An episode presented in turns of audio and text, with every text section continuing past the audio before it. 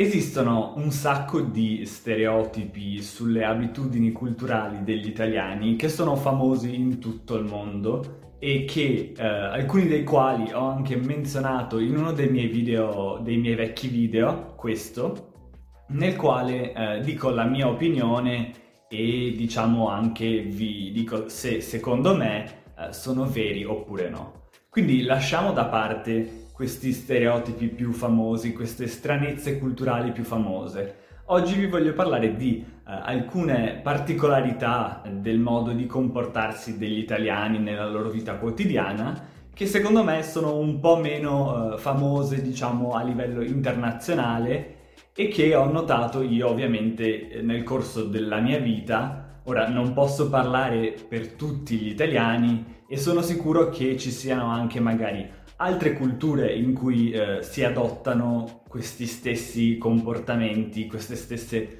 abitudini. Ma insomma sono cose che ho notato abbastanza spesso eh, nei miei eh, connazionali italiani da dire mm, sì, questa è chiaramente una cosa da italiani.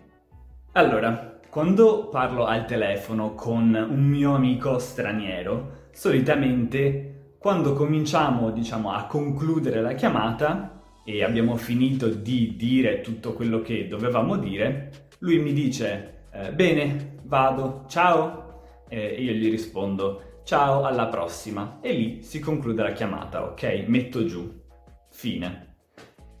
Quello che succede con i miei connazionali italiani invece è molto diverso. Intanto, eh, quando si comincia ad avvicinarsi a, ehm, alla fine della chiamata, eh, quindi ci si dice, ok, beh, dovrei, dovrei andare, dai.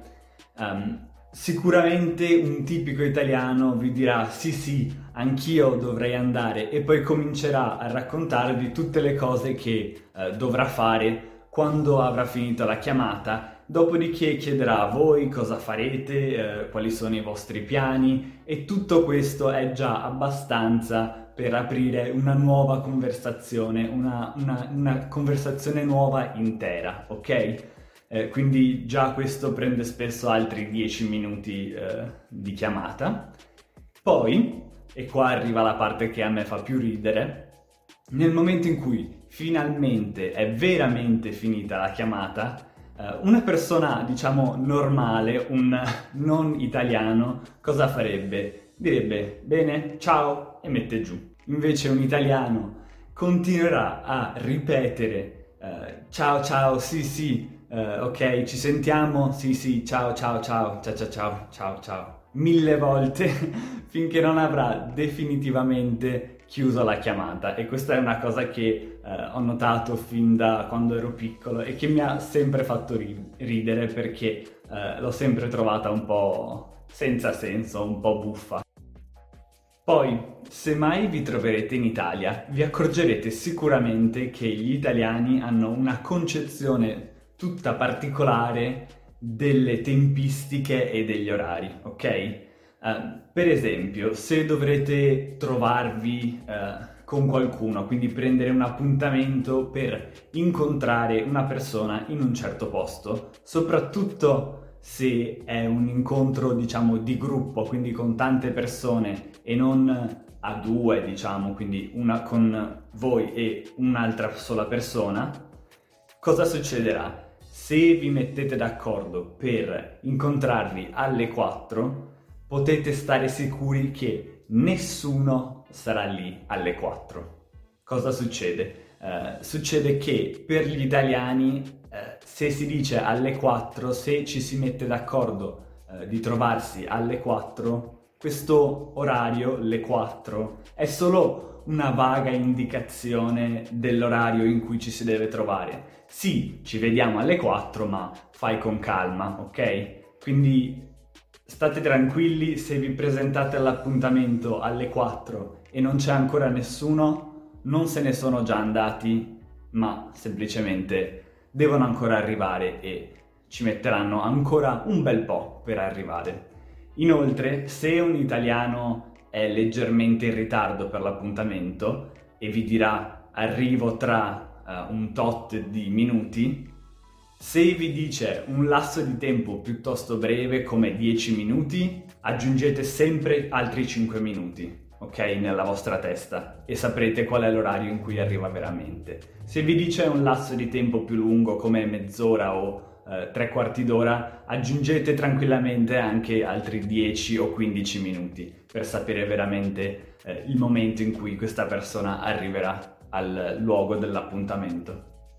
In tutto il mondo, o quasi, eh, si conosce il cappuccino, ok? In qualsiasi paese voi andiate, o quasi tutti, um, se entrate in un coffee shop, in un bar o in qualsiasi altro posto in cui si vendano delle bevande a base di caffè, sicuramente tra la lista dei tipi di caffè nel menu eh, ci sarà quasi sempre eh, un cappuccino, ok? E normalmente eh, non avrete problemi ad ordinare un cappuccino a qualsiasi ora del giorno. Ma in Italia è un po' diverso. Anche se un, un barista, siccome è quello il suo lavoro, eh, non avrà nessun problema a prendere i vostri soldi e farvi un cappuccino a qualsiasi ora del giorno, se ordinate un cappuccino dopo pranzo, per esempio alle 4 del pomeriggio, anche se il barista non dirà nulla, gli italiani intorno a voi vi guarderanno un po' storto, ok? Eh, vi accorgerete che eh, gli italiani vi guarderanno come, come dire, questo è chiaramente uno straniero, ok? Un italiano normale, tipico, diciamo, non prenderebbe mai un cappuccino dopo pranzo. Il cappuccino è una cosa che si beve solo ed esclusivamente a colazione. Ci si siede, ci si prende un cappuccino, magari con un cornetto o una qualche altra pastina, un altro dolcetto da mangiare e si fa colazione, ok? Ma per tantissimi italiani il cappuccino dopo pranzo è quasi un'eresia.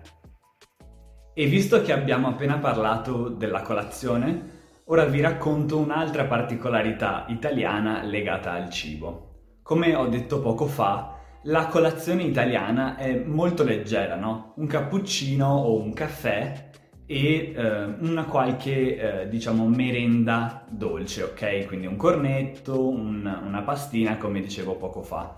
Generalmente questa è la colazione tipica per un italiano. Quindi per noi la colazione come pasto non è un, un pasto molto sostanzioso, molto pesante. Perciò per noi è inconcepibile a pranzo mangiare un, un, panino come si fa spesso in tanti altri paesi del mondo, ok? Noi, se non abbiamo proprio tempo di eh, cucinare un pasto completo con primo e secondo, come minimo dobbiamo mangiare almeno un bel piatto di pasta intero o di riso, insomma qualcosa che riempia veramente. In Italia un panino non è considerato un pasto, ok? Al massimo si può considerare una merenda. Bene, per il video di oggi è tutto. Se alcune di queste abitudini culturali eh, sono in uso anche nei vostri paesi, scrivetemelo nei commenti qui sotto e fatemi anche sapere magari se ci sono delle stranezze culturali dei vostri paesi eh, che trovate abbastanza buffe e interessanti e condividetele con noi, ok? Eh, spero che questo video vi sia piaciuto e vi sia stato utile. Se sì, mettete mi piace e iscrivetevi al canale. Ciao a tutti!